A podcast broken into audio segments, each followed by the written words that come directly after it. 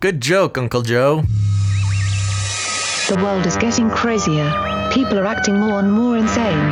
The end of the world is tomorrow. Tomorrow. Tomorrow. There's only one thing to do when the world is falling apart. Listen to Basil and Gonz as they discuss this week's news and events through the lens of Bible prophecy. You are listening to Canary Cry News Talk. You're listening to Canary Cry News Talk. Today is July 29th, 2020. This is episode 225. And this week, Nephilim Demon Seed. And I'm not your echo chamber, but I am your good buddy Basil. And this is Gonz. Welcome back to another live stream. We're going to have to cut things a little bit shorter today. So, uh, those of you complaining about long three and a half hour episodes, it's your day. This is your time to shine. yep. You, your, your prayers have been answered.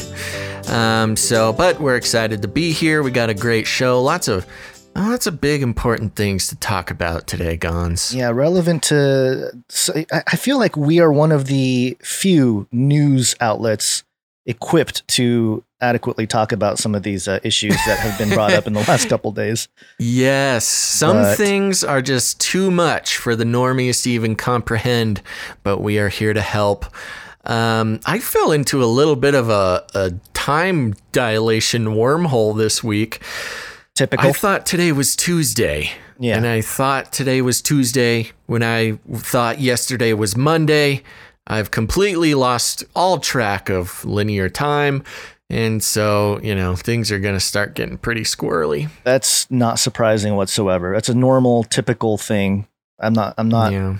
shaken at all. You losing track of time and day. yesterday yesterday when you texted me you you were uh, you know letting me know your schedule for today's show i'm like that is weird why is he saying we're going to be doing a show on tuesday i mean yeah i guess that does throw me off a little bit but i can make it work i was wrong i was completely the you know when you spend too much time hopping around the space-time continuum um this is the dangers. It's right there in the in the warnings of the the handbook for the time machine, you know, time traveler's handbook, that you can start to lose your grip on uh, the the passage of time, and it's happening. I should have listened. Yep.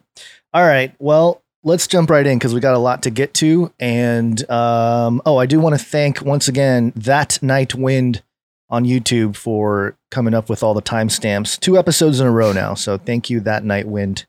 Please continue. Same same person. Same person, did yeah. it. That night wind. Thank you so much. One of our favorite producers here. Um, okay, cool. Do we want to jump right into it Let's then? do it. All right. Floopy update. Do you want fries with that?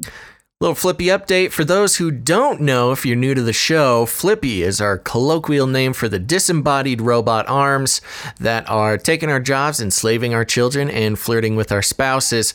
It is the conversation to have. How are robots making their way into our lives, and what does that mean for the future? Today, um, I'm coming from Memphis Commercial Appeal. .tn newsmemory.com News memory According to the- hole. The deep web. uh, but this says FedEx employees. Uh, sorry, FedEx employs robotic arms. That's right. Randall, Collins, Sue, and Bobby aren't the chattiest co-workers at FedEx's Memphis hub, but they sure stay focused. The quartet can handle 6,000 to 8,000 packages daily, depending on the kinds of packages they encounter, said FedEx Express's Aaron Prather. Being tireless, bulky robotic arms likely helps. The four arms began working at the FedEx Express World Hub in March after two years in development. Prather, senior tech, mm, technical advisor at FedEx Express, and his research and planning team spearheaded the project. Quote, they just wanted to put robots in applications where maybe they were short on staff, but the growth was outstripping their ability to keep up. A sentence that I don't quite know what that means, but okay. Uh, the robotic arms located at the Memphis International Airport based hubs, small package sort system, holy smokes, SPSS, pick up packages from a collection bin and move them to a conveyor belt. After that, the packages are scanned and inducted into the FedEx's sorting system. The arms ease the sorting burden placed on FedEx's human employees, Prather said.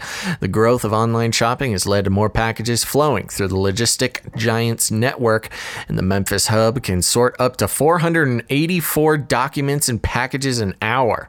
Oh my gosh. Quote, they just wanted to put robots in applications where maybe they were short on staff and the growth was outstripping their ability to keep up, said Eric Neve, CEO of Plus One Robotics, which developed the ARMS' AI vision software. The small package sort system was where that action was. Boom. Watch out, mailmen. The robots are coming for you. Yeah, and uh, just a quick shout out to producer Aaron for sending us in this Flippy update.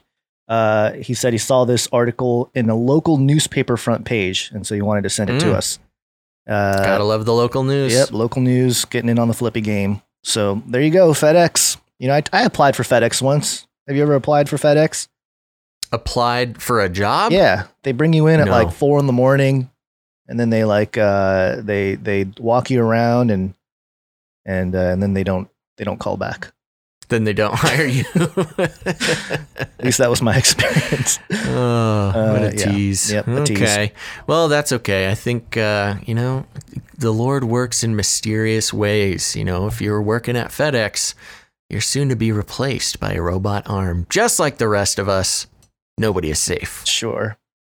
All right. Um, I have this quick clip just because it's fun and I I just enjoy this man from a entertainment standpoint, not from a political Okay. standpoint. Got hairy legs. Got hairy legs.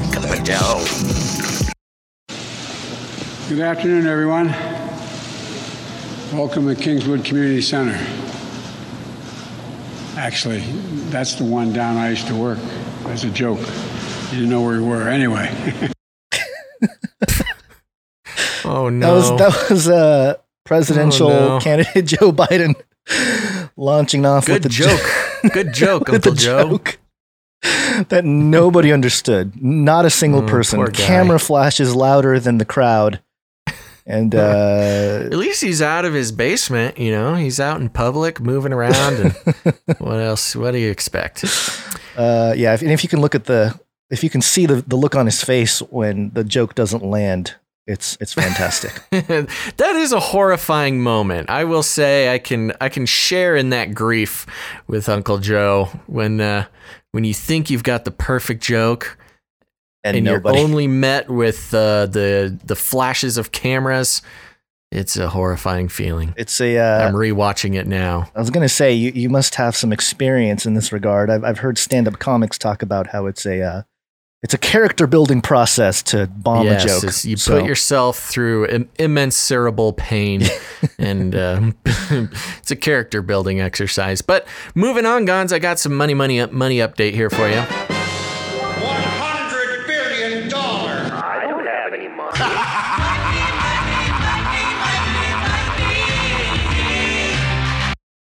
That's right. I'm over here at TheVerge.com. Headline is Kodak. Kodak. Remember Kodak? Yeah. It's branching out into pharmaceuticals with U.S. investment. Oh, now is the time, Gonz. Kodak, once a powerful force in photography, is once a powerful force in photography, like which ended 20 years ago. they totally lost their shirt once the uh, the digital photography revolution came. Anyways, Kodak, once a powerful force in photography, is branching out into pharmaceuticals, and the U.S. government plans to give the company a 765 million dollar loan to support its efforts. Kodak will create a new business arm, Kodak Pharmaceuticals, to produce ingredients needed for drug manufacturing. Kodak Pharmaceuticals will make ingredients to have uh, that have quote lapsed into chronic national shortage shortage And once the unit is fully up and running, it will be able to make up to 25% of active pharmaceutical ingredients used in non biologic, non antibacterial generic pharmaceuticals, Kodak estimates. Kodak CEO Jim Continenza expects pharmaceuticals to eventually comprise 30 to 40% of Kodak's business, reports the Wall Street Journal. The $765 million loan is being made available under the Korean War era Defense Production Act, which the Trump administration has previously used to speed up production of ventilators, masks, and other medical equipment to help fight COVID 19. As part of its pharmaceutical work, Kodak plans to produce ingredients for drugs such as hydroxychloroquine, according to the Wall Street Journal. President Trump has frequently promoted hydroxychloroquine as a cure for COVID 19, but the drug has been repeatedly proven ineffective as treatment for the virus. Quote The overwhelming prevailing clinical trials that have looked at the efficacy of hydroxychloroquine have indicated that it is not effective in coronavirus disease. Anthony Fauci, director of the National Institute of Allergy and Infectious Diseases, said during an interview on ABC's Good Morning America. According to CNBC, this isn't the first time Kodak has dipped its toe, dipped its toes into pharmaceuticals, though it only stayed in the business for a few years the last time around. Kodak bought drug maker, Sterling Drug for approximately 5.1 billion in 1988 before selling it in pieces in 1994. There is a correction here. We originally wrote that Kodak planned to produce hydroxychloroquine, but it only plans to produce ingredients for drugs such as hydroxychloroquine, according to the Wall Street Journal. We have changed the article text, subheadline, and social description to reflect this. We regret the error. Wow, they must have gotten in trouble or something. Job Verge. Yeah, good job, Verge. But there you go. Apparently, anybody can just kind of start a pharmaceutical arm. Maybe we got to start uh, Canary Cry Pharmaceuticals. Oh yeah, that that'll a, that'll be good. It's a good exit strategy. we don't we, we don't have to keep asking for uh, support if we can if we can get a loan like this. You know, it's it's all about the money, baby. If the money's available, anybody will start a pharmaceuticals arm. We just need to buy a, a drug company for a few billion, and then sell Yeah. it sell it in pieces a few years later. OPM, baby. OPM. like opium. Other people's money. Oh yeah, opium too. Yeah. yeah, also opium. Pharmaceuticals. Yep, that'll be Oh, a good geez. name. Well, not much else to say about that. I just thought it was uh, interesting with the way, you know, as we track the way that taxpayer dollars um, are being dispensed so liberally uh, to corporate giants. Um, this is just another one on the list. And of course, you know, they got to connect it for some reason. They don't, they just can't stand letting, uh, letting Trump make any headway when it comes to hydroxychloroquine, um, even going so far as to falsely report on it ahead of time and having to correct themselves later. Uh, but there you go. But uh, that is not going to be the last time we hear about hydroxychloroquine on today's show, which I think brings us to. Um, brings us to our main story that we wanted to make sure we had enough time to really talk about. Yeah. Gonz, you and I both took some. Uh, s- uh, we we both took different, not not not competing, but uh, different viewpoints and focused on different aspects of this uh, doctor video, the American Frontline Doctors, uh, quote unquote news briefing or whatever they wanted to call it. Um, so I don't know how you want to do this. I kind of want to do a little bit of the reading if you don't mind. Yeah, go for it. We can start with the Daily Beast here, but uh, of course, usually we save the Nephilim updates towards the end. But I think I feel like this is all part of uh, part of the discussion here. So Yeah. let's get And into it. usually, I will say, usually, you know, we kind of make a point to not jump on the bandwagon of whatever's going on in a particular day or week. Um, some, not to say we don't talk about relevant things, but uh, a lot of times everything that can be said has been said. But I think this is a case where we do need to to weigh in on this for many different reasons. so right. here we go, coming from the dailybeast.com. Hold on, hold on, article- hold on, hold on. Oh, oh, oh, oh, oh. Nephilim update. Nephilim update. Gotta set it There we go. man. Yes. Sorry, I was just so excited. the article's titled Trump's New Favorite COVID Doctor Believes in Alien DNA, Demon Sperm, and Hydroxychloroquine. of course, all those things equally as offensive Right. to uh, the elites here, but let's continue. A Houston doctor who praises hydroxychloroquine and says that face masks aren't necessary to stop the transmission of the highly contagious coronavirus has become a star on the right wing internet, garnering tens of millions of views on Facebook on Monday alone. Donald Trump Jr. declared the video of Stella Immanuel a must watch, while Donald Trump himself retweeted the video. Before Trump and his supporters embrace Immanuel's medical expertise, though, they should consider other medical claims Immanuel has made, including those about alien DNA and the physical effects of having sex with witches and demons in your dreams. Immanuel, a pediatrician and a religious minister, has a history of making bizarre claims about medical topics and other issues. She has often claimed that gynecological problems like cysts and endometriosis are in fact caused by people having sex in their dreams with demons and witches. She alleges alien DNA is currently used in medical treatments and that scientists are cooking up a vaccine to prevent people from being religious. And despite appearing in Washington, D.C. to lobby Congress on Monday, she has said that the government is run in part not by humans, but by reptilians and other aliens. Immanuel gave her viral speech on the steps of the Supreme Court at the White Coat Summit, a gathering of a handful of doctors who call themselves America's frontline doctors and dispute the medical, medical consensus on the novel coronavirus. The event was organized by the right wing group Tea Party Patriots, which is backed by wealthy Republican donors. In her speech, Immanuel alleges that she has successfully treated hundreds of patients with hydroxychloroquine, a controversial treatment Trump has promoted, and says he himself uh, he has taken himself. Studies have failed to find proof that the drug has any benefit in treating COVID 19, and the Food and Drug Administration in June revoked its emergency authora- authorization to use it to treat the deadly virus, saying it hadn't demonstrated any effect on patients' mortality prospects. Quote, Nobody needs to get sick, Immanuel said.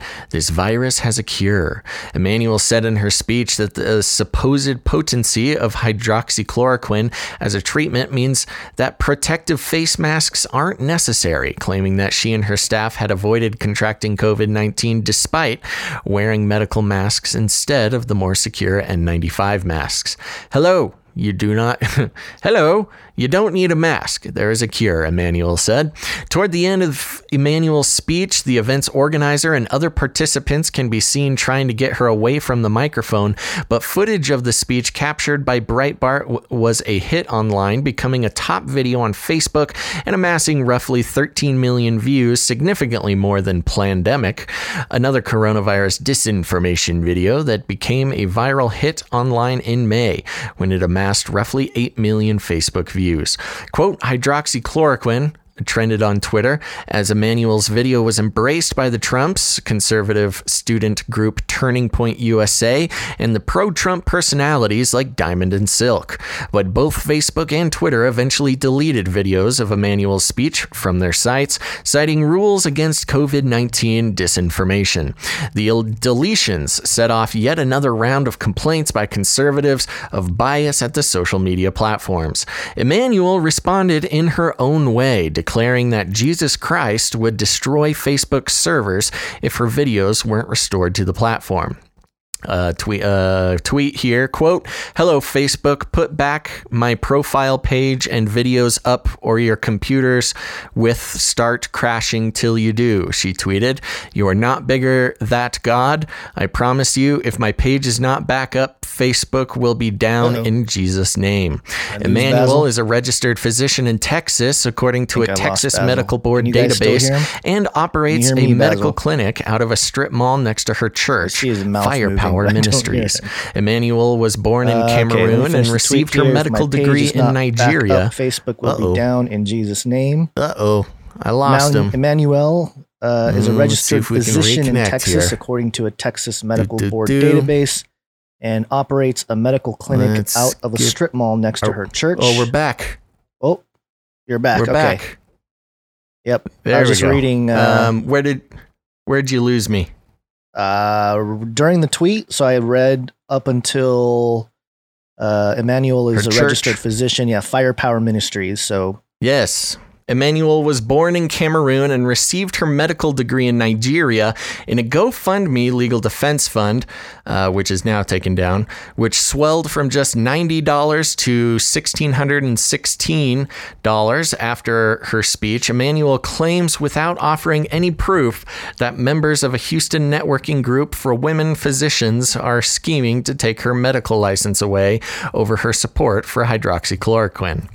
It's not clear whether anyone is actually trying to take Immanuel's license, but many of her earlier medical claims are definitely ludicrous, they say. In sermons posted on YouTube and articles on her website, Immanuel claims that medical issues like endometriosis, cysts, infertility, and impotence are caused by sex with spirit husbands and spirit wives, a phenomenon Immanuel describes essentially as witches and demons having sex with people in a dream world. Quote, they are responsible for serious gynecological problems, Said. We call them all kinds of names endometriosis, we call them molar pregnancies, we call them fibroids, we call them cysts, but most of them are evil deposits from the spirit husband, Immanuel said of the medical issues in a 2013 sermon. They are responsible for miscarriages, impotence, men that can't get it up. In her sermon, Immanuel offers a sort of demonology of Nephilim. Ah. The biblical she claims exist as demonic spirits and lust after dream sex with humans, causing all matter of real health problems and financial ruin. Immanuel claims real life ailments such as fibroid tumors and cysts stem from the demonic sperm after demon dream sex, an activity she claims affects, quote, many women. The quote continues They turn into a woman and then they sleep with the man and collect his sperm, Immanuel said in her sermon. Then they turn into the man and they sleep with a man and deposit the sperm and reproduce more of themselves.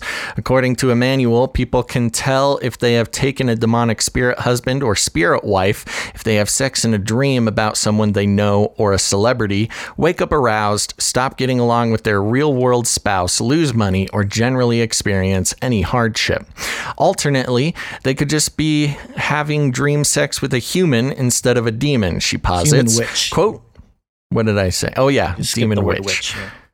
Uh, yes. Sorry. So let me redo that. Alternate, uh, alternately, they could just be having dream sex with a human witch instead of a demon. She posits.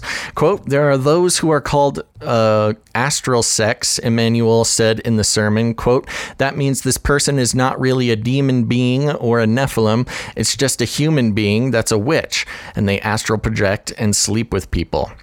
Immanuel's bizarre medical ideas don't stop with demon sex and dreams. In 2015 sermon that laid out a supposed Illuminati plan hatched by a witch to destroy the world using abortion, gay marriage, and children's toys, among other things, Immanuel claimed that DNA from space aliens is currently being used in medicine. Quote, they're using all kinds of DNA, even alien DNA, to treat people, Immanuel said. Immanuel's website offers a prayer to remove a generational curse originally received from an ancestor but transmitted, in Immanuel's telling, through placenta. Immanuel claimed in another 2015 sermon posted uh, that scientists had plans to install microchips in people and develop a vaccine to make it impossible to become religious. Quote, they found the gene in somebody's mind that makes you religious so they can vaccinate against it, Immanuel said. Immanuel elaborated on her fascination with witchcraft in her 2015 Illuminati sermon, claiming that witches were intent on seizing control of children. In her 2015 sermon on the Illuminati's supposed agenda to bring down the United States, Immanuel argues that a wide variety of toys, books, and TV shows, from Pokemon, which she declares Eastern demons, to Harry Potter and the Disney Channel shows Wizards of Waverly Place and That's So Raven, were all a part of a scheme to introduce children children to spirits and wish it, witches. Immanuel warned that the Disney Channel show Hannah Montana was a gateway to evil because its character had an alter ego. She has claimed that schools teach children to meditate so they can meet with demons.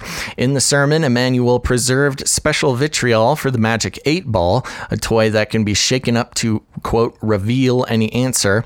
Immanuel claims to uh, the otherwise innocuous Magic 8 Ball was in fact a scheme to get children used to witchcraft.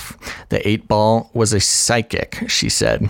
Immanuel's oddball claims about the world extend to politics. She didn't bring up this allegation publicly in Washington, but she has claimed that the American government is run in part by non human reptilians. Quote, There are people that are ruling this nation that are not even human, Immanuel said in her 2015 Illuminati sermon, before launching into a conversation she had with a reptilian spirit she described as half human, half ET. Immanuel has also used her pulpit to preach hatred of LGBT, uh, LGBT people. Shortly before the Supreme Court legalized gay marriage, Immanuel warned her flock that gay marriage meant that, quote, very soon people are going to be seeking to marry children, and accused gay Americans of practicing homosexual terrorism. In the same sermon, she praised a father's decision to not love his transgender son after a gender transition. Quote, You know the crazy part, Immanuel said. The little girl demands he must love her anyway. Really? You will not get it from me. I'd be like little girl when you come back to be a little girl again, but you talk for now, I'm gone. Unusually for a pediatrician, Immanuel has praised corpor- corporal punishment for children. The American Academy of Pediatrics opposes corporal punishment and claims that the vast majority of pediatricians do not recommend it. Quote, children need to be whipped, she declared in 2015 sermon, before adding that she didn't think children should be abused. It's also not clear that Immanuel was or has abided by her claims that face masks aren't necessary. In her Washington speech, Immanuel claimed that she and her medical staff had avoided any COVID 19 infections while wearing only medical masks, but in two videos shot at her clinic, Immanuel appears to be wearing an N95 mask, which offers more protection. Immanuel has also alleged that masks of all kinds are superfluous because she says COVID 19 can easily can be easily cured with hydroxychloroquine. But in a Facebook video advertising her clinic, Immanuel said anyone seeking treatment should wear a face mask before entering the clinic. Quote, wear a mask or a scarf or anything to cover your face, Immanuel said in the video. Immanuel has seized on her newfound celebrity, tweeting a video demanding that CNN host and National Institute of Allergy and Infectious Diseases chief Anthony Fauci give her jars of their urine so she can test if they're secretly taking hydroxychloroquine, even as they caution against its use. Quote, I double dog dare y'all give me a urine sample, Immanuel tweeted in her challenge. Now, Immanuel is angling for the key rite of passage for any budding MAGA world personality a visit to the Trump White House. Late Monday night, Immanuel tweeted that she was open to meeting the president. Quote, Mr. President, I'm in town and available, she tweeted. I will love to meet with you. And there you go. That's the end. Okay. Um, now, this particular article is specifically about um, this Dr. Immanuel. I've got some other things to say about the the longer breadth of the uh, America's Frontline Doctors video that came out, but I'll let you start out, Gonz. Okay, so yeah, one of the things, uh, well, first off, this article is interesting because anybody who didn't watch the video, the actual, uh, you know, White House uh, press thing that they did, um, would assume that this woman, uh, interestingly named Stella Immanuel, I, I think that's interesting that they would pick someone with the name Emmanuel in there. yeah, Um, well, and Stella meaning star as well. Right, right, yeah. And uh, you would assume that she was up on the podium there talking about alien DNA and demon seed and all this kind of stuff. But Yeah. she doesn't actually mention any of that in the the press conference that took place yesterday. And um, eh, you know, it's just weird that this is the attack they they picked out this one person and they're making it all about the demon seed uh, in the in the mainstream, so to speak. Uh, and I think there's a lot of different things going on here, but I, I know you had mentioned that you thought it was some kind of psyop in general. I tend to agree Well, with you. if- in a yeah, sense. fits in with a larger uh, pattern that we've been seeing right, recently. right. And one of the big tells here, at least according to this, you know, Daily Beast article, is the fact that they mentioned support from, uh, I think it was who was it? Turning Point USA, which has had some criticisms for being aligned with some of the more uh, Mossad-ish type of uh, outlook, the Zionist type of movement, and their uh, you know defense of the nation state Israel more so or even equal to the United States. And I know that that is a big rabbit hole that we won't go down, but if there is a disinfo type of of uh, hand behind this, uh, this divide and conquer methodology that we've been talking about, how they want to divide and create almost like a new political class of religious extremists and uh, conspiracy theorists and all this kind of stuff. This would be a perfect type of mixture of science, uh, some truths probably about the hydroxychloroquine, and even about the Nephilim topic, which is biblical, and to garner or or to instigate a political movement using those things. So, you know, anytime you try to make some kind of movement, you have to have some kind of truth to draw people in. And the Nephilim topic in general has been very much part of uh, you know the waking up process for a lot of believers. Oh, excuse me. Uh, a lot of believers in the last I don't know decade, 10, 15 years maybe, and it it's almost been forgotten because of the political hype in the last uh, since you know President Trump, and I actually think even the flat Earth discussion uh, made the whole Nephilim topic boring. Like I don't know if you noticed, but anytime you brought up Genesis six in the last three or four years, a lot of people on the fringes were like, "Yeah, yeah, we know about the giants, we know about it. You know, let's move on to the next fringy thing." You know. Um, Mhm. But I, I don't think believers, before we get back to just the greater thing here, I don't think even Christians realize how how prevalent this topic is in your own Bibles in the Old Testament. The entire reason why Jesus did a whole bunch of stuff in the New Testament it was to reverse or to combat directly these spirits of the Nephilim. And uh, of course, um, I have a bunch of scriptures lined up here. And of course, Genesis 6 4 is where things start off. The Nephilim were on the earth in those days and also afterwards. When the sons of God had relations with the daughters of men, they bore them children who became the mighty men of old, men of renown. And, you know, people usually stop there and they have uh, different views of Sethites and they were just kings and all this kind of stuff. Uh, but it seems, according to ancient Near East scholars, uh, it would appear that this is actually talking about uh, some sort of divine beings who re- rebelled against God, breaking the order of things with human women and creating a race that uh, extra biblical text suggests uh, became your demons and you know spirits that roamed the earth uh, apart from losing their bodies in the flood.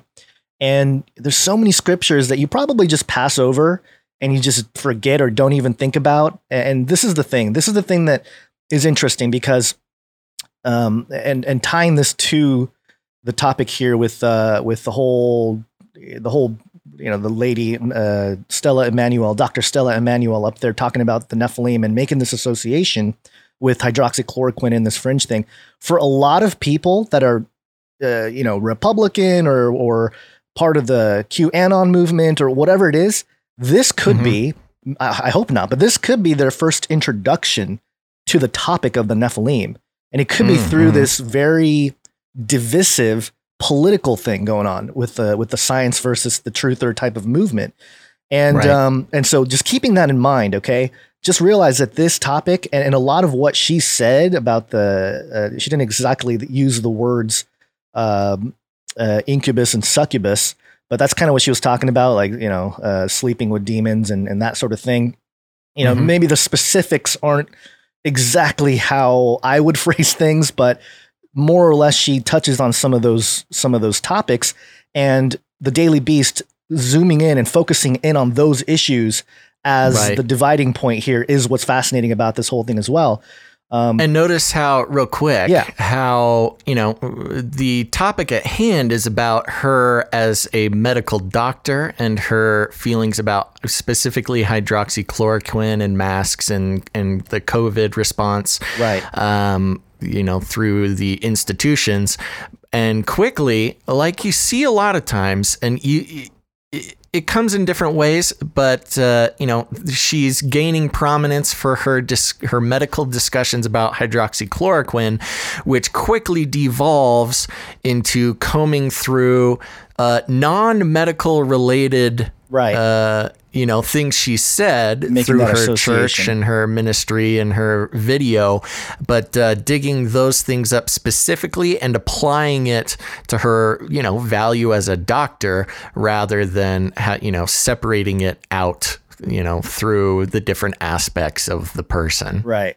Yeah. So, uh, yeah. So I, I, I do want to make it clear that again, some of the things she touched on, um, are you know very biblical, but I'm again, I wouldn't have phrased it in the ways she did necessarily, or gone to the conclusion of aliens, you know, talking to But us and stuff. I mean, remember that it's you know she didn't say this Right, she didn't say it in the press conference. Current I get it, video. I this get was, it. yes, this was I something understand. dug up from five years ago. Right, right. Uh, but for those of you who might be new to the topic of the Nephilim, I want to do a quick rundown because, uh, again, this could be the first time you're hearing about these issues from this highly divisive and politically charged discussion about hydroxychloroquine. And Mhm. um, and you're not going to really get the gist of it from the churches either. Uh, because a lot of Christian churches and you know, especially in America, they're not really concerned with this stuff. We got made fun of and you know kicked out of churches and stuff for having these views, right? But it's it's it's in there. It's in your Bible. Uh, I'm going to fly through these. Psalm 37, 28. It says here, "For the Lord loves justice and will not forsake His saints. They are preserved forever, but the offspring of the wicked will be cut off." Now, it just seems like a normal, hey, good guys, bad guys type of passage. But if you dig Mhm. into the lexicon here, it's a common recurring theme that you'll find with the word uh let's see which one was it uh godly ones preserve descendants of the wicked the wicked wicked wicked you go into the word there it's rasha which has its connections to the rephaim the rapha and uh this is brought up over and over again look up the rephaim in your bible and it's there quite a bit and it's it's basically like the spirit of the dead and I think it, it, it's talking about the uh, the Nephilim here, the spirits of the Nephilim. Proverbs twenty one sixteen. It says, "The man who strays from the path of understanding will rest in the assembly of the dead." The assembly of the dead. Oh, just dead spirits, right? Mhm. Maybe, but biblically, or, or if you dig into some of the Hebrew there, uh, again, uh, Strong's 7496, shades or ghost from the word Rapha, Rephaim. It's there. This is what it's talking about. Uh, let's see. 2 Samuel 21 22. These four were descended from the giants in Gath, and they fell by the hand of David and by the hand of his servants. The giants in Gath, they descended from the giants, right? The giants that were mentioned in uh, Genesis 6. Again, you Mhm. dig into the word there for giant, strong 7495b from Rapha. There it is again, the Rephaim. Um, got a few more here. Isaiah 14 9. Sheol beneath is eager to meet upon your arrival. It stirs the spirits of the dead to greet you, all the rulers of the earth. It makes all the kings of the nations rise from their thrones. What are we talking about here? You know, the, the spirits of the dead greeting you. You know, it's kind of a weird passage. Again, you get into the lexicon, you dig in, and you un- you discover that uh, the spirits of the dead is translated from the root word Rapha. Again, the Rephaim. It's there over and over and over again, which is it's it's pretty crazy how often it's in your Bibles. Job 26, 5. The dead tremble under the waters and their inhabitants. And the word for dead, uh, I think you kind of get the point now.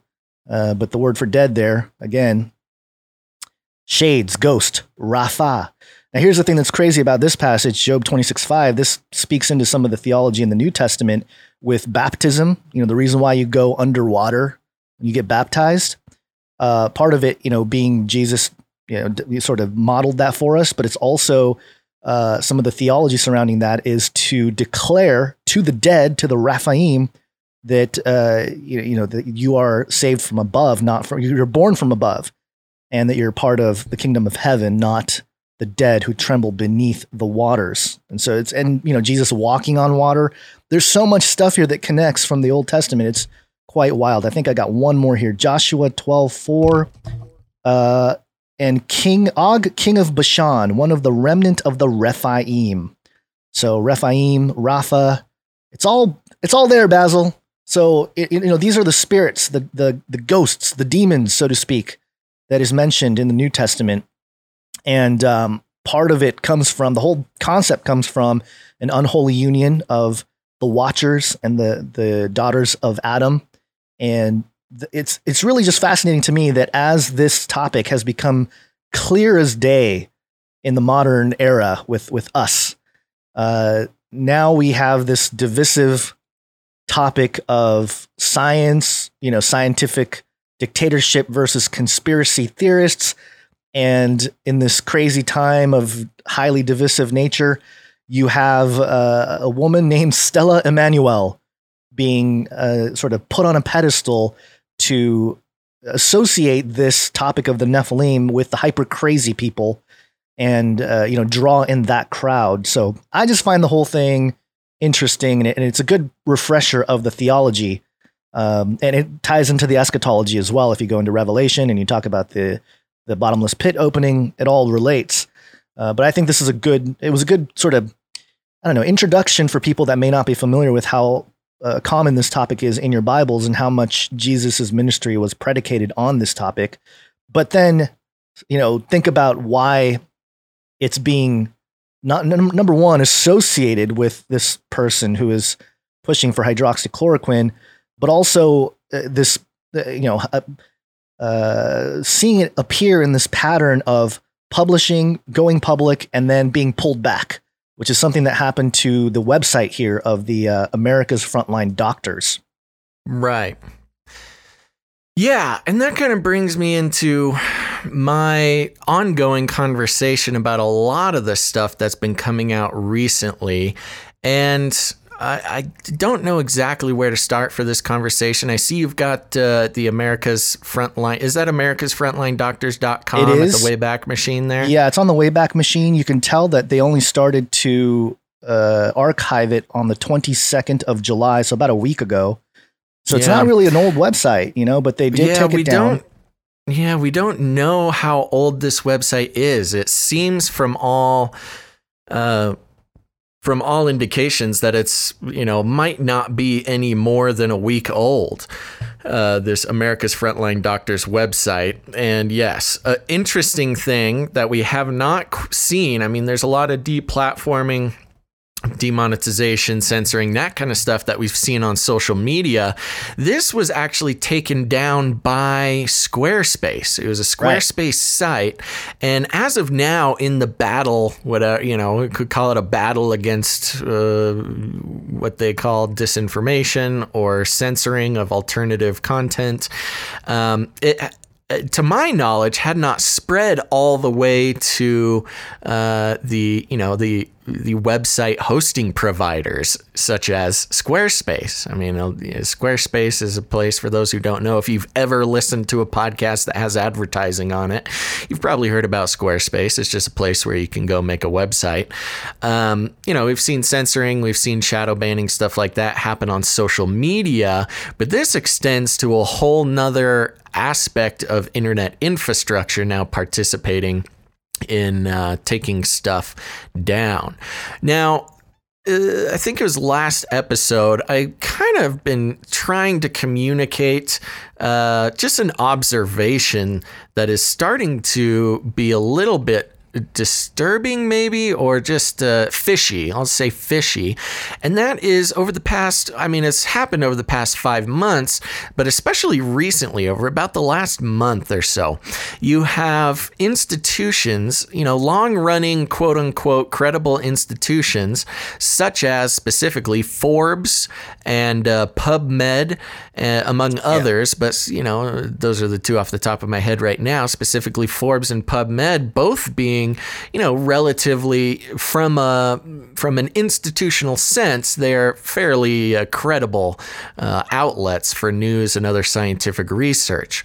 But recently, there have been things uh, making it through the filters um, such as uh, articles, um, you know, going against climate change by climate uh, professionals, as well as um, research papers like the PubMed that came out talking about 5G causing coronavirus, or not even causing, in their words, may. Uh, you know, may be contributing to coronavirus creation.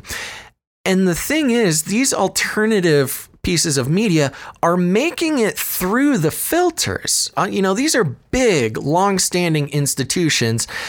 Stuff doesn't just go up out of nowhere. You know, you've got editors, you've got moderators, you've got uh, content reviewers, you've got all, many layers uh, that are specifically designed in these institutions to keep out the things that they don't want to put out there. And yet, we've had articles, research papers, things like that, making it to publication, starting to spread, providing alternative, you know, uh, alternative ideas to widely held uh, beliefs.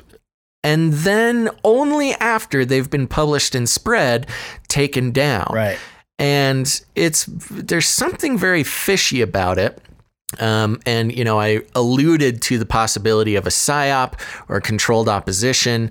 Um, you know, since the the momentum of the fringy ideas, the alternative explanations for uh, things specific to COVID nineteen, but amongst others, have been gaining steam, and yet you know they try everything they can to stifle this alternative information, and yet they're putting out these articles and uh, research papers, letting them float around for a couple of days, and then later taking them down. And this includes uh, the Lancet, another uh, very credible medical uh, publication that was letting some hydroxychloroquine studies go through. Right. Um, and it's just very strange, and it's Yeah. starting to be kind of fishy.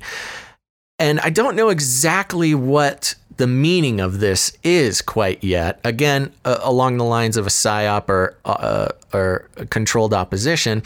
And then this video came out. This frontline doctors uh, of America or America's frontline doctors video came out. Um, it's been you know mirrored and republished all over the place. Breitbart uh, was the um the the poster, the progenitor that I, I actually watched the whole 45 minute Yeah, video, me too. which, um, you know, just to see what was in there.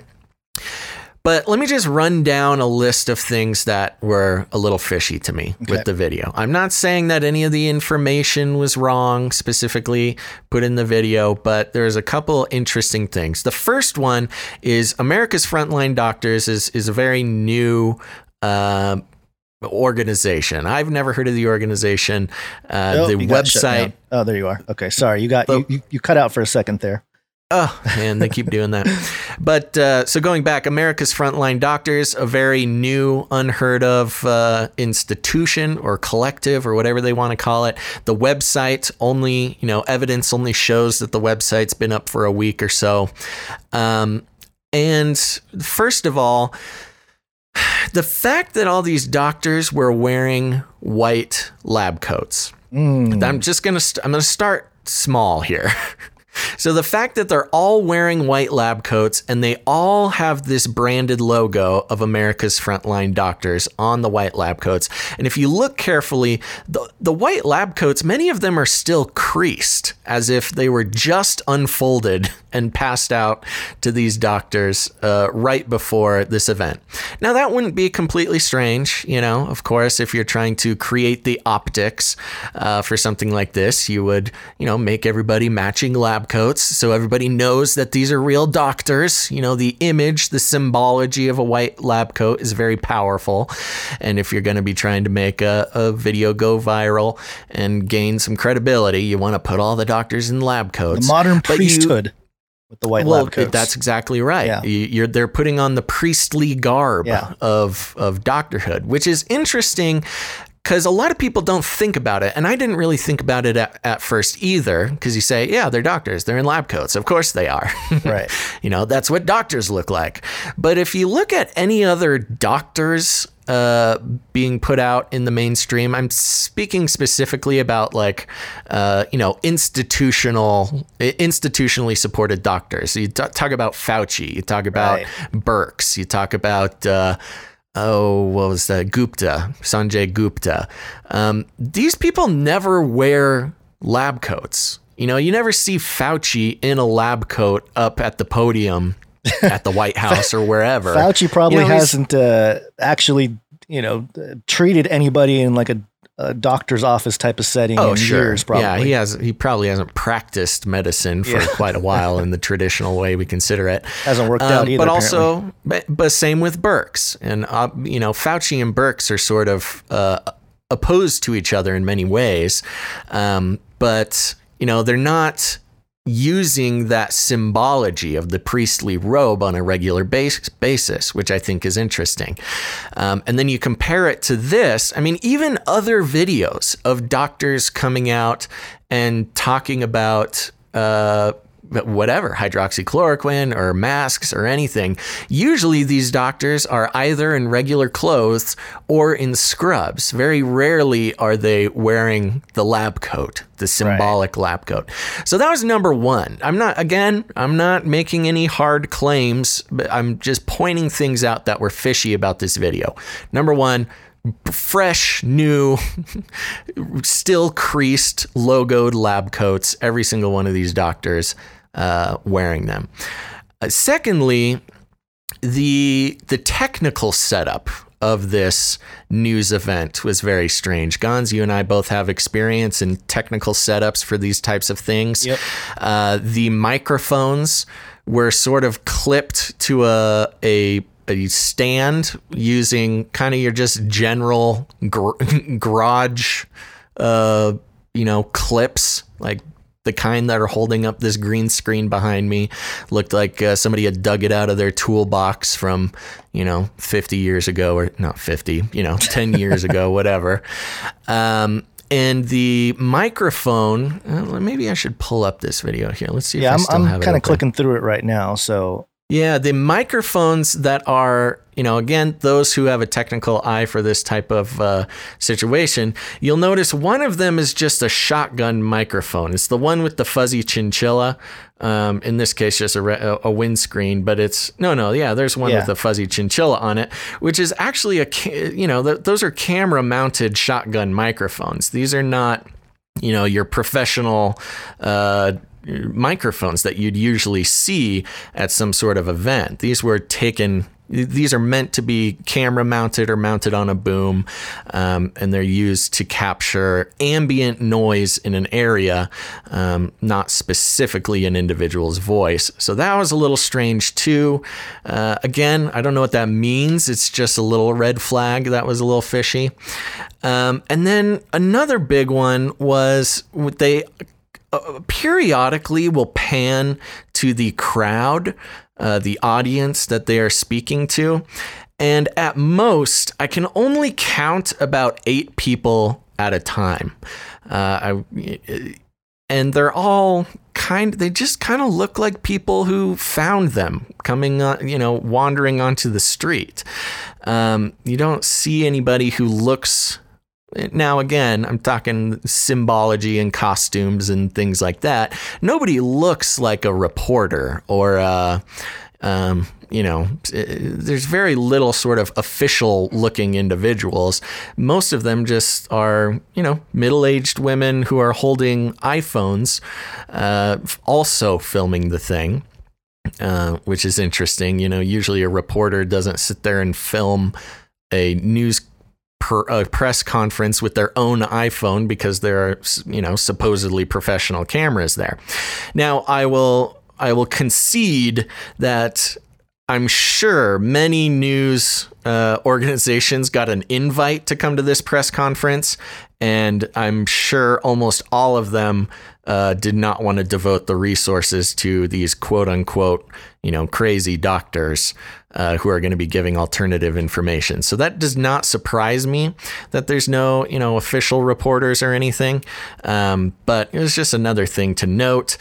And then lastly, to uh, uh, again, going back to the equipment question, the only sort of of official camera uh, or official looking camera that you can see in the crowd is uh, an older. What is it? Oh man, I'm forgetting the term for it. It's an older style camera. Um, Like a It shoulder looks like a- one or something. it's not even a shoulder. It's a it's a prosumer, uh, you know, just regular smallish type of camera, the kind that I used in high school for my, you know, my media classes. Um, you know, I'm sure this one doesn't use mini DV tapes. I'm sure they got an SD card in there. But, you know, it, again, it's not a camera that would be used by uh, any sort of professional news uh, organization or at least one that they were planning on putting putting on air in a in any sort of major way. Um, so I don't know. Those were just a few things. The one thing that also kind of made me feel a little strange is that every single thing that they talked about in this news conference, there was no new information. There was no information that a doctor could give me that I haven't already gotten from the internet. You know, Right. it's just stuff sort of floating around. And I was kind of hoping, like, oh my gosh, look at all these doctors. They're coming out to tell the truth. Let's get the real scoop. And all of it was stuff that I've already heard. I mean, we, as a, you know, you and I and the show and the listeners of the show, everything these doctors said is stuff that's been pretty common knowledge for the fringy types for four months. Right. Um, you know, and I don't know. I'm just always Yeah. suspicious of something coming out that a hundred percent. You know, I could have stood up there and given that information. The only difference between these people giving the information and me standing up and giving the information is that they had a nice new crisp lab coat with a logo printed on it. Right. Um, there was no additional information that, you know, would warrant a, a professional doctor um, besides the symbology of it. Uh, you know, nothing they said was necessarily new or additive to the information that's already floating around out there. Right. And I don't know, it just kind of smelled weird to me. What do you think of all that? I kind of just rambled yeah. for a while, but Yeah, some of those things, uh, you know, the, the lab coat thing is probably the biggest thing you mentioned. Uh, it's not super weird. You know, obviously they want to have a united front and uh, Mhm. you know look as official as possible. But I think to your greater theme here of what this might be all about, and I tweeted this out. It it is an unpopular opinion because it's not really you know when, when you're when you're a follower of Christ, you know that the path is narrow. You know you're not going to go to one side or the other of political discussions or anything really. right. Um, but I basically said they're using the Streisand effect, and I'll get into what that is in a moment, to garner support for a new political class, a QAnon style hyper conspiracy theory and religious uh, extremists by deliberately publishing then banning relevant information slash individuals. And I feel like that's what's going on here. That they're, you know, in order to create this type of movement, you need to you need to have some kind of truth to stand on. You can't just Mm-hmm. tell lies and garner people. Yes, that'll get a certain segment of the population, and that's worked. Man, has it worked on a certain segment of the population. But you have so many people waking up now that you can't just have this one sided thing. So, of course, they're going to politicize or create this other uh, counter movement. And with any kind of war, any war in the last two centuries, especially, the bankers have funded both sides of the war. We have to keep that in mind. You know, Yeah. so and of course, history writes it as if it was one sided. That you know, uh, that we're here, we're we're Americans, so we we all all the stuff was good. It was all good American things that we did, and everything that every other nation did against us was bad. They're the bad people. And when you divide people like this, divide and conquer. It really is this divide and conquer methodology, and that's really what I think it is. And the Streisand effect basically, for those of you who don't know, is uh, Barbara Streisand uh, tried to sue this. Uh, it was a person or a, a group that had taken a photo of, uh, I think it was her property or or something, and she tried to ban it. Like, oh, we're gonna ban this photo of of me and this uh, or the, or my property. And the opposite effect happened. Instead of banning it, everybody started to use it, and everybody started to talk about it.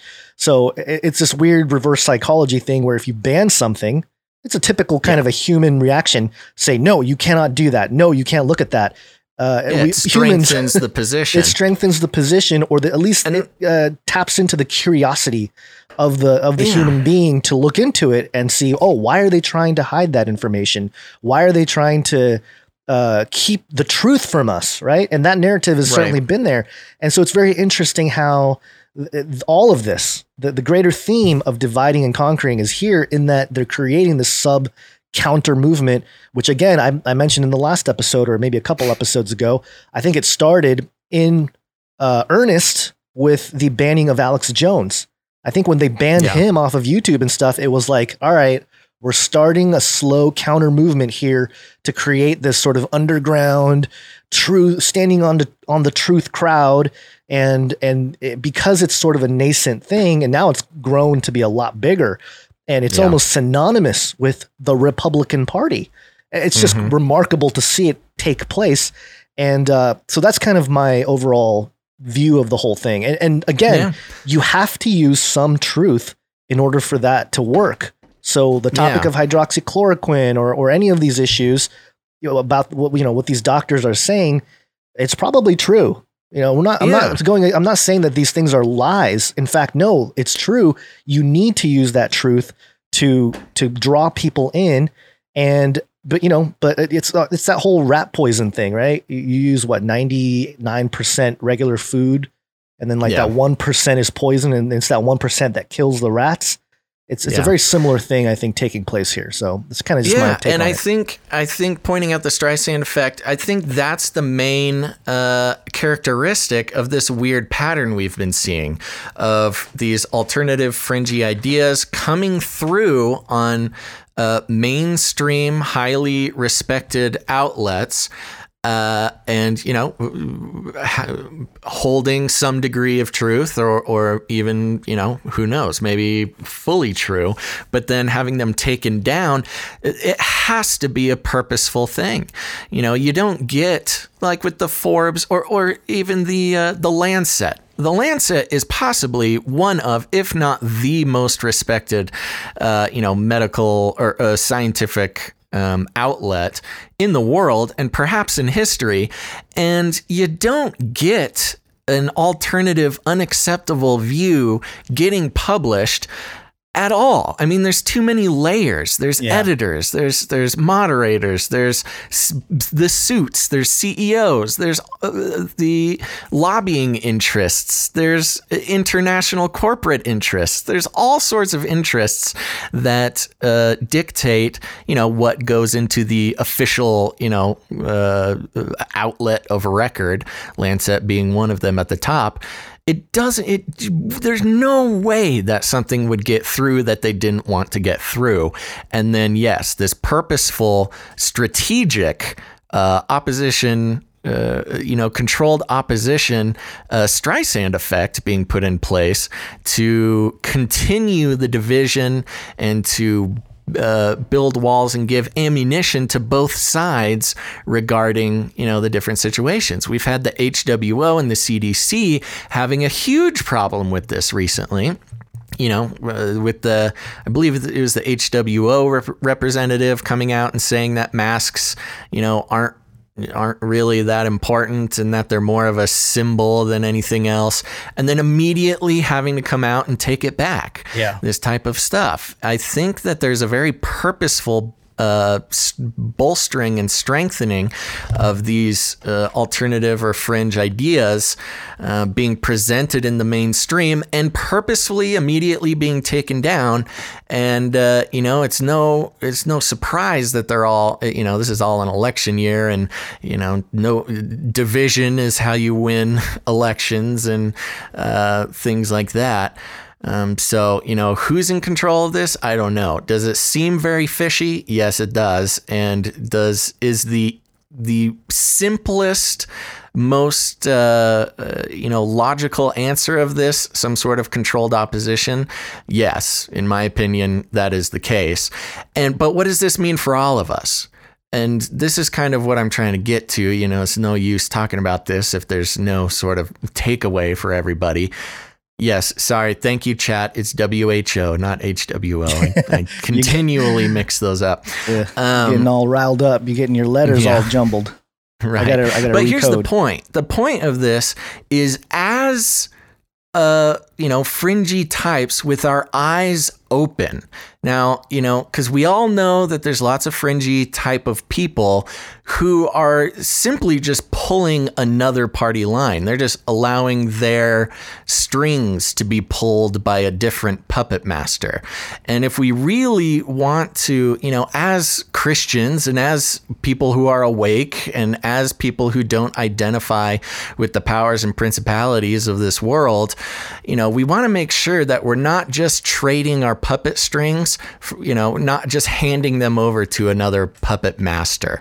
And I think recognizing that a lot of this uh, fishiness um, and the Streisand effect and the the accidental whoopsies releases of uh, fringe information from uh, you know secularly uh, respected outlets, we want to make sure that we're not letting that pull our strings. And I think there's a big danger of that. Um, and I think what it does is it sets us up um, for, you know, some, and it, some people may care, some may not, uh, but it sets uh, a group of people up to be um, targets for uh, like this lady, you know, let's let's take for a second Dr. Immanuel, who comes out and she tells us everything we want to hear. She, like I said, that video holds no additional or new information for people like us. What she does is she gets on, she repeats exactly what we want to hear, exactly what we've been uh, you know, we have been looking into and finding over the past four or five months, she basically just parrots it all back to us.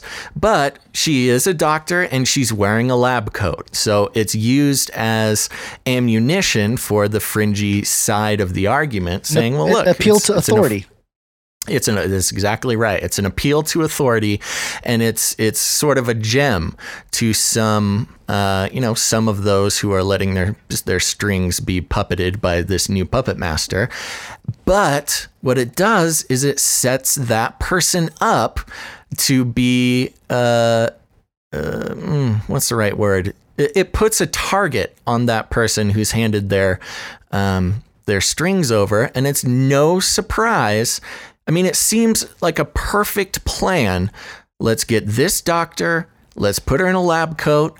Let's have her parrot back everything that these fringy people want to hear and uh, have them identify with her, have them lift her up as uh, you know some sort of authority, and then we already know all this crazy stuff she said about Illuminati and Right. reptilian people Right. and witches and dreams and and demon seed.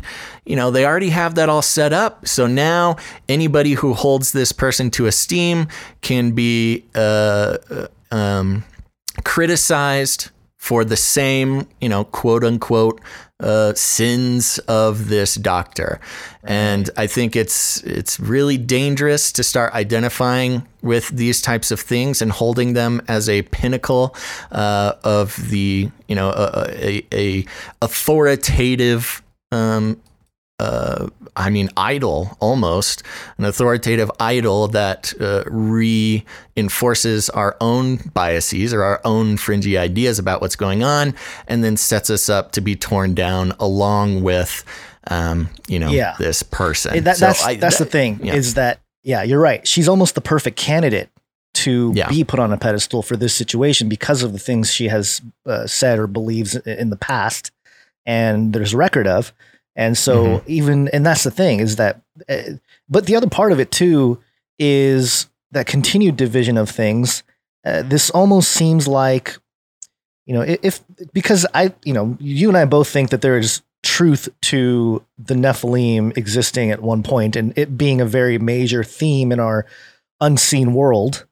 And Mhm. so for those topics to become part of the criticism, part of the sort of uh, object to tear down is also very interesting from one side of the aisle because it seems like it just seems like all the crazy stuff that we talked about, right? Uh, over the years, uh, almost 10 Mhm. years going on this podcast, is all becoming mainstream more and more each day, each week. And Yeah. whether by, uh, Which I found myself being increasingly uncomfortable with.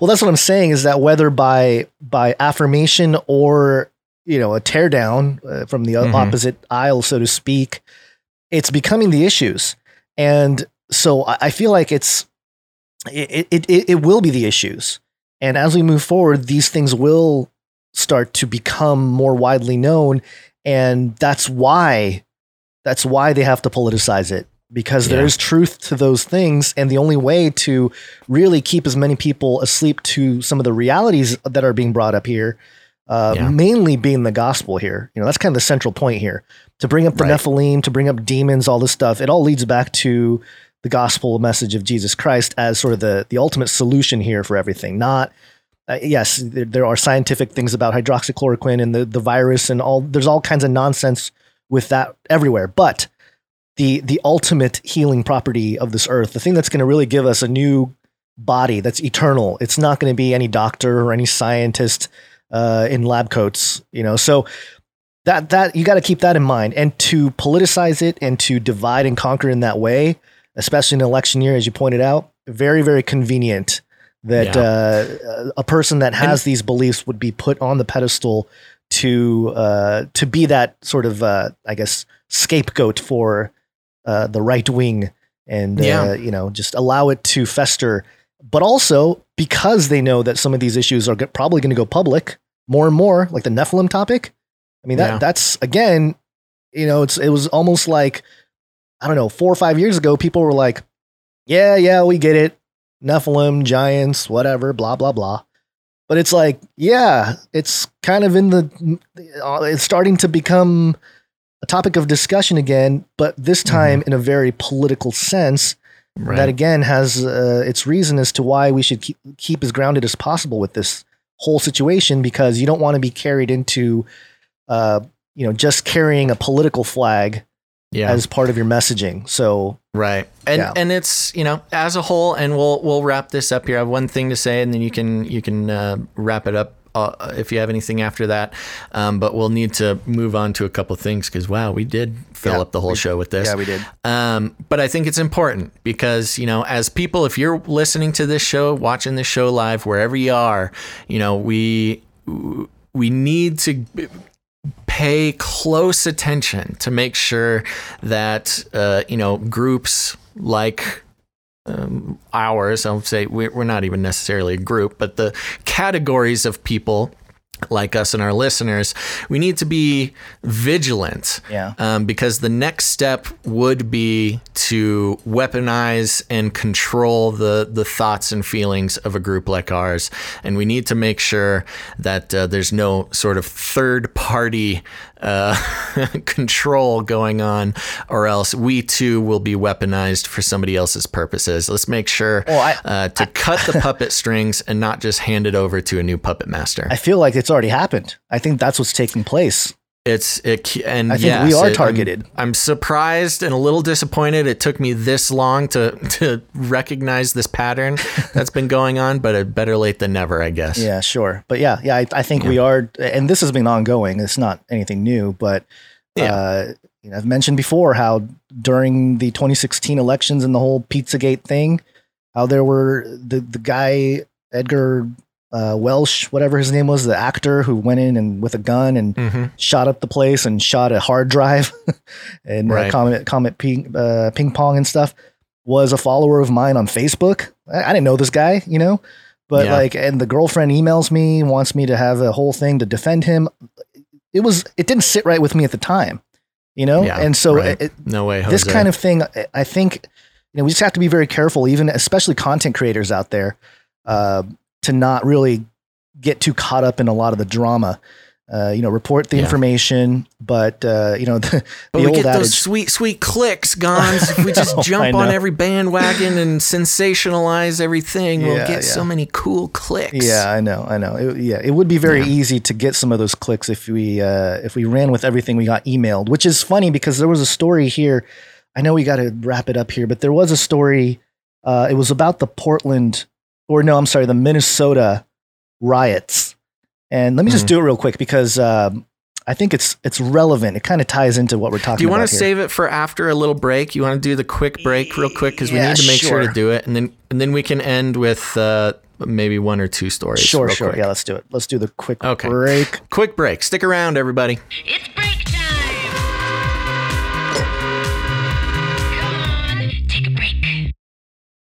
There we go. Thank you very much, everybody, for being here. Stick around. Don't go anywhere because we got a couple things after the break that we definitely want to get to. Um, but it will be a little bit of a shorter show today. But we want to make sure to thank the people who are keeping this show going. And that happens in a lot of different ways. One of the first ways to help keep this show going is to follow us on Twitch at twitch.tv slash Canary Cry Radio.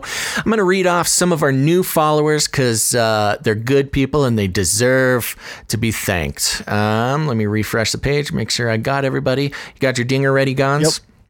Here I go. Smooth Criminal 777. That's right. This one's good. And again, a really deep callback for the show. Basil's sexy kangaroo legs. Gosh, that's real. Remember old. that? Wow, we got a long time listener Yeah. here. This was regarding uh, our conversation with Christian um, Transhumanist. transhumanist. Yeah. Yes. Is on a Canary Cry radio episode. Gonz, uh, uh, maybe it's not important, but look at that. Search Christian transhumanists on canarycryradio.com. Listen to that episode. I talk about uh, asking questions. Yeah, What- we had a lot of questions me- for that guy. um, okay, moving moving on. Godspeed to Finch, uh, loyal uh, uh, producer and um, artist. Thank you for finally following on Twitch. My Cornerstone seventy seven. Hein Fam ten eighteen. This one's good. Basil's baby mama. Wow. Uh, Stuck in Canada one. Messengers of Jah. Blessed Nate. Um, Blaze Sid. All right. Oh, this is a hard one to read. Here I go, just running at it. An an unquiet soul. Grandpa Schizo. I'm sorry. Marry me Basil in the uh, in the Twitch chat is uh, has exception Uh-oh. to Basil's baby mama. Uh oh, we're gonna have some we uh, got we got some. some trouble in paradise. Yeah, it's funny. Anyway, sorry. Go on. Basil fam. That's very funny. I'll have to head over there. Look at that. Um, Mr. They Live is real. Ah. Mr. They Live from the film, the 80s film They Live. Uh, very, very uh, important piece of work. for us today. And those are all of our new Twitch followers. Thank you so much. Uh, if you're not doing it yet, we highly suggest you follow us at Twitch at twitch.tv slash Canary Cry Radio. Follow us there. Make sure to turn on notifications. Uh, if nothing else, it's a good backup um, because you never know when those other outlets will uh, will stop sending the uh, sending the notifications. Wow, a ton of listeners today, Gonz, live listeners. This is amazing. Um, thank you, everybody, for showing up. Even, yes, even those on YouTube. Uh, you are valued and loved by us, and we appreciate you guys very much for watching the show live. We also want to take a second to thank some of our producers. That's right. Here's the thing, folks. We used to ask for donations, just like every other podcast, trying to not rely on advertising. But this is the real world. If you uh, financially support uh, media creation, you are a producer of that media. So uh, we, you know, th- those who support us financially, they are producers, uh, amongst other things, and we want to thank them for coming in over on Patreon. Doc, uh, nope, yes, Patreon.com/slash CCNT for Canary Cry News Talk.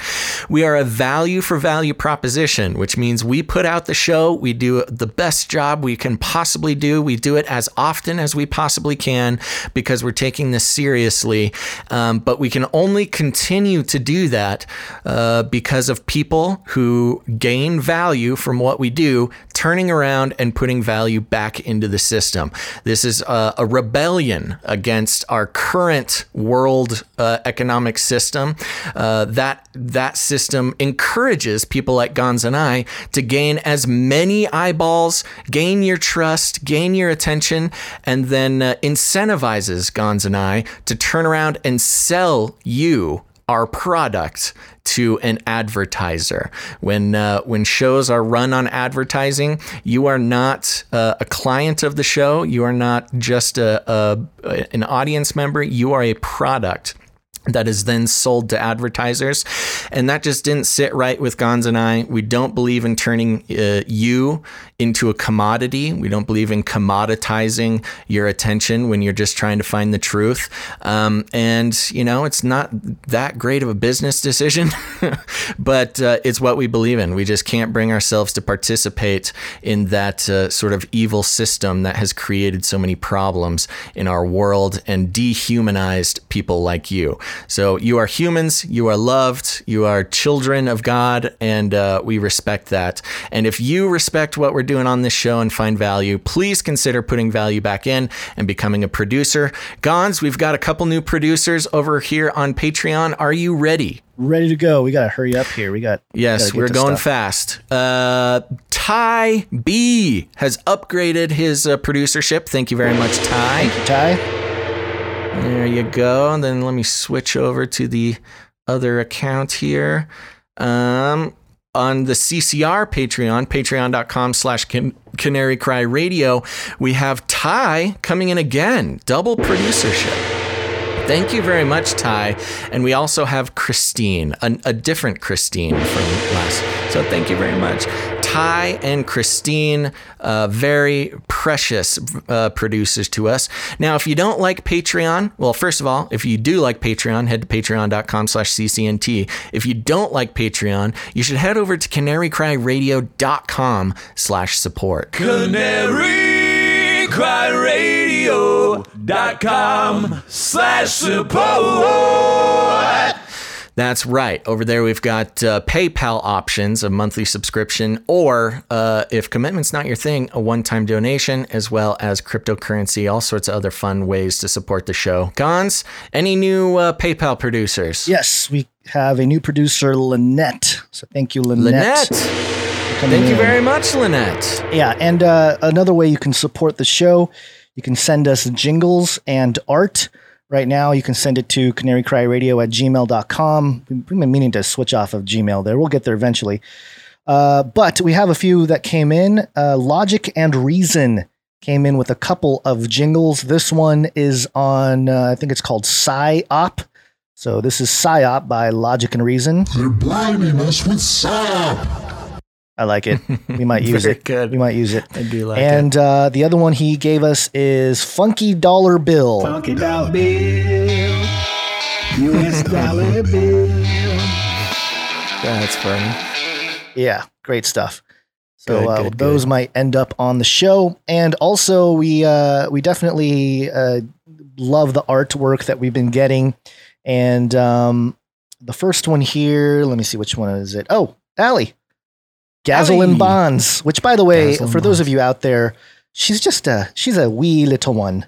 She's very young, you know. We, Well, I mean, she's a teenager. yeah, but uh, comparatively to uh, other listeners, she's she's very young. So you know, it's why we uh, teenager. yeah we try to um you know we, we try to appeal to all and uh you know it, it would be easy for us to really be super intense and and you know skies falling and all that but uh It's a family show we here. want to keep it we want to keep it clean there was a there was something i wanted to play on the show today but i was convinced otherwise by by basil because uh may not be Had as to veto that one Had because I'm veto. thinking of Allie's parents. I don't want to get into any trouble. Yes, it has to Um, do with the mask and about debates. So if you are curious, you can look it up. Um, so there we go. We got artwork from Ali. This is the lion will lie down with the canary, and it's uh, a Very good. with the canary. So it looks great. There we go. Uh, Loving it. Yes, we also Very good as usual. Yes. Great proportions, Allie. I know. Good stuff. Uh, we also got one from Gabriella, who sent Mhm. us. Uh, it's called the Mind's Eye. It's like a, a human profile a real tr- face. transhuman uh, feel to it. Yeah, Yes. So the outline of a human head with a giant eye hooked up to uh, some wires and, and uh, circuits heading to a keyboard. Some yes. some interesting new agey mind control type of symbology. Very interesting. Thank Yes. you. Yes, very good. And we also got one from Logic and Reason. He sent us jingles and he sent us art. This is uh, Musk and Friends. It's, oh, I didn't see this one. Oh, you didn't this see is it? hilarious. it's, yes, it's like a uh, lineup of your classic superheroes. You got uh, Superman with Elon Musk's face. You got the Flash with Jeff Bezos's face. The Green Lantern with Mark Zuckerberg's face. Um, and it's a little blurry. I can't tell. Is that Bill and Melinda Gates as Batman and Wonder Woman? I think so. Yeah. I was Very I was about to say that Wonder Woman was George Bush, but I think that is uh, I think that's Bill Gates's uh, I think it's Melinda Gates. le- alleged Melinda. Sure. so good picture. Excellent work. Very good work. Okay, there you go. So uh, thank you very much, everybody. You good, Gonz, to move I'm on? good. Yep. Okay. So if you want to produce the show, become a producer. We beg of you. We need you. We can't continue to do the show without you. You can uh, help us out financially on patreon.com slash ccnt or canarycryradio.com slash support. Um, but you can also create art. Make sure it's show related and preferably new. You know, a lot of people uh, send us um, a lot of art that they've done years ago. We, you know, we like it if the if the art is made specifically for us. You know, make it during the show, make it about the show. Um, that's great, as well as songs if you're a musician, or jingles if you are, uh, you know, a sound engineer type person, or just know your way around an iPhone app. Uh, we appreciate all of our producers very much, and remember us because we'll be back on Friday, this Friday, um, sometime between noon and 5 p.m. Pacific Standard Time. And I think that's it. Ready to get going, Gonz? Yep. Let's do it. So we got one last story here. Yes, Wake it's up. wake up time. Hey, yo, wake up. And let me uh, get our screen back. This is from time.com. We'll end on this as part of the discussion here. Police, Hell's Angel inciting discord and racial unrest, uh, unrest sparked Minneapolis riots over George Floyd's death. Now, given this headline, you'd think that the Hell's Angels was the, the responsible for all the rioting in Minnesota after the George Floyd death there. But here's what it says Police say a man captured on surveillance video breaking windows at the South Minneapolis auto parts store in the days after George Floyd's death is a Hells Angels member who was bent on stirring up social unrest.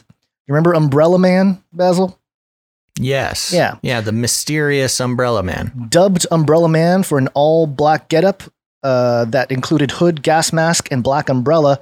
Police say the man's actions soon led to an arson fire that was the first of several that transformed peaceful protests into chaos. Quote, this was the first fire that was set off uh, that set off a string of fires and looted throughout the precinct and the rest of the city, Minneapolis police arson investigator Erica Christensen wrote in a search warrant affidavit this week, the Star Tribune reported. Police identified the 32 year old suspect through an emailed tip last week. An email tip. They not learn that emails can be scams. Minneapolis police spokesman John Elder told the Associated Press on Tuesday that the investigation remains open and active and that he could not confirm the name of the person involved.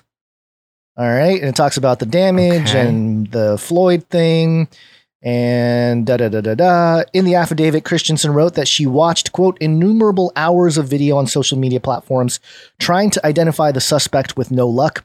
Finally, a tipster emailed the Minneapolis Police Department identifying the man as a member of the Hells Angels biker gang who, quote, wanted to sow discord and racial unrest by breaking out the windows and writing what he did on the double red doors, according to the affidavit. An investigation found that the man was also an associate of an Aryan Cowboy Brotherhood, a white supremacist prison and street gang based mainly in Minnesota and Kentucky. Several of its members were present in Stillwater in eastern Minnesota late last month when a Muslim woman was confronted by a group of men wearing white supremacist garb. So the entire thing that the headline and the whole reason why they're pinning this on a Hells Angels guy is from an email. What's wrong with these people? well, you know, you got to have somebody's head on the chopping block. You- I you know, can you- send the email and be like, hey, this googly eyed guy started your fires. Yeah. Ay, yeah. ay, out of control, not, man. Not the greatest uh, detective work, I'd say. Well, and it goes back to what we were talking about earlier with information and disinformation and and and how easily people can be swayed by something like this. And Mhm. uh, I don't know, it just seems very desperate, in my opinion, for them to just nail it on a Hell's Angels guy. Conveniently, a white supremacist type of dude, right? With Yeah, of uh, course. with Aryan yeah, I mean, they relations were, and all they that. were, people were saying it was a cop, it was a cop, it was a cop, it was just some white kid, who cares? He's just, you know, these instigators. Um, and there's inst- there's been reports of instigators at every riot, you know, and they're, they're usually just some gu- white guy. yeah, you know? yeah. So, yeah, I don't know. It seems too easy. The evidence doesn't seem to be, I mean, it's just whatever, an email tip, I Yeah, guess. I know. it- the other thing with saying it's a Hell's Angel is they're already sort of categorized as a criminal organization. And so it's like, it's kind of a non.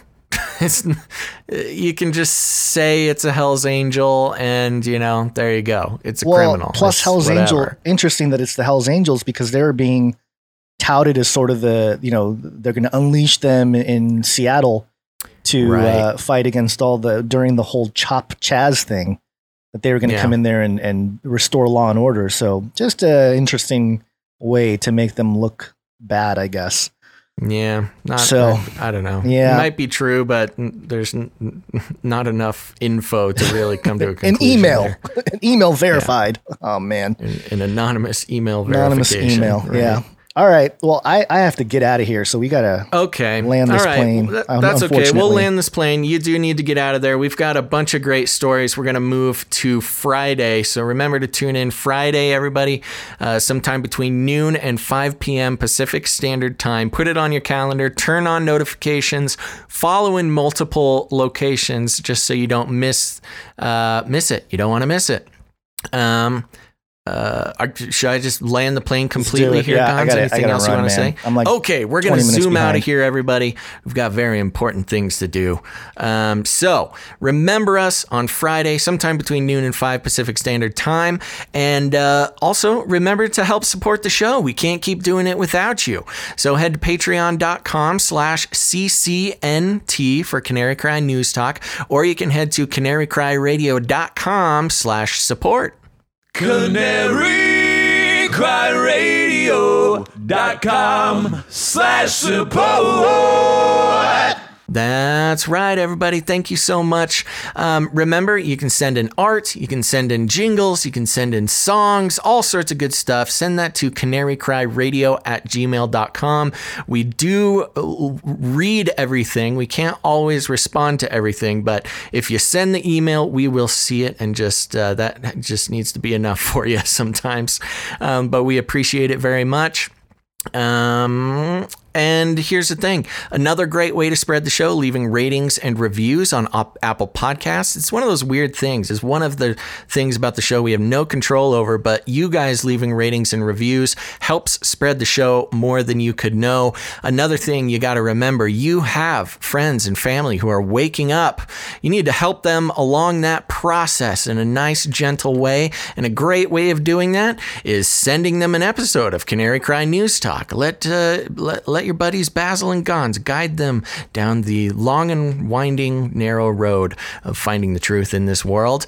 Um, and uh, if you want to know how to do that, what you do is you just walk right up to him, you grab him by the cage, and then you shake it. The end of the world occurred pretty much as we had predicted. I want to shake things up, stir up some controversy, rattle a few cages.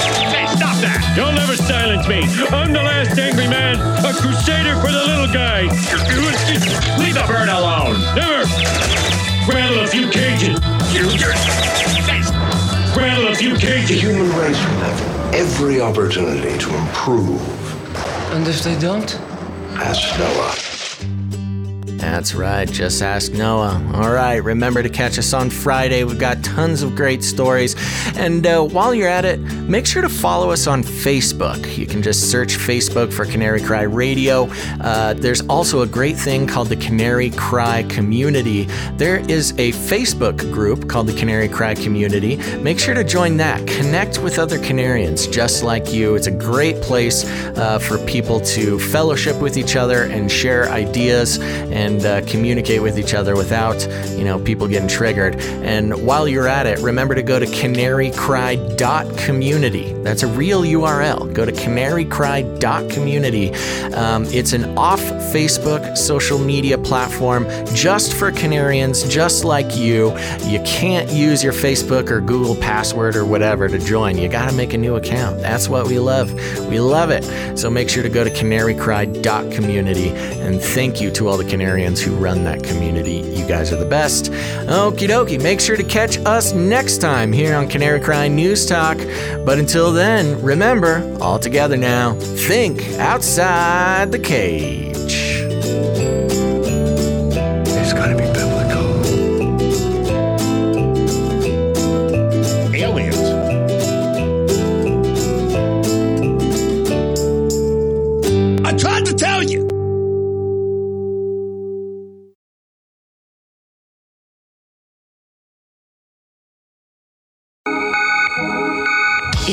Future, humans will be confined in a people's zoo. I'll keep you safe and warm. In my people's zoo. I'll keep you safe and warm now. In my people's zoo. You, yeah, you. In my people's zoo. I'll keep the cameras on.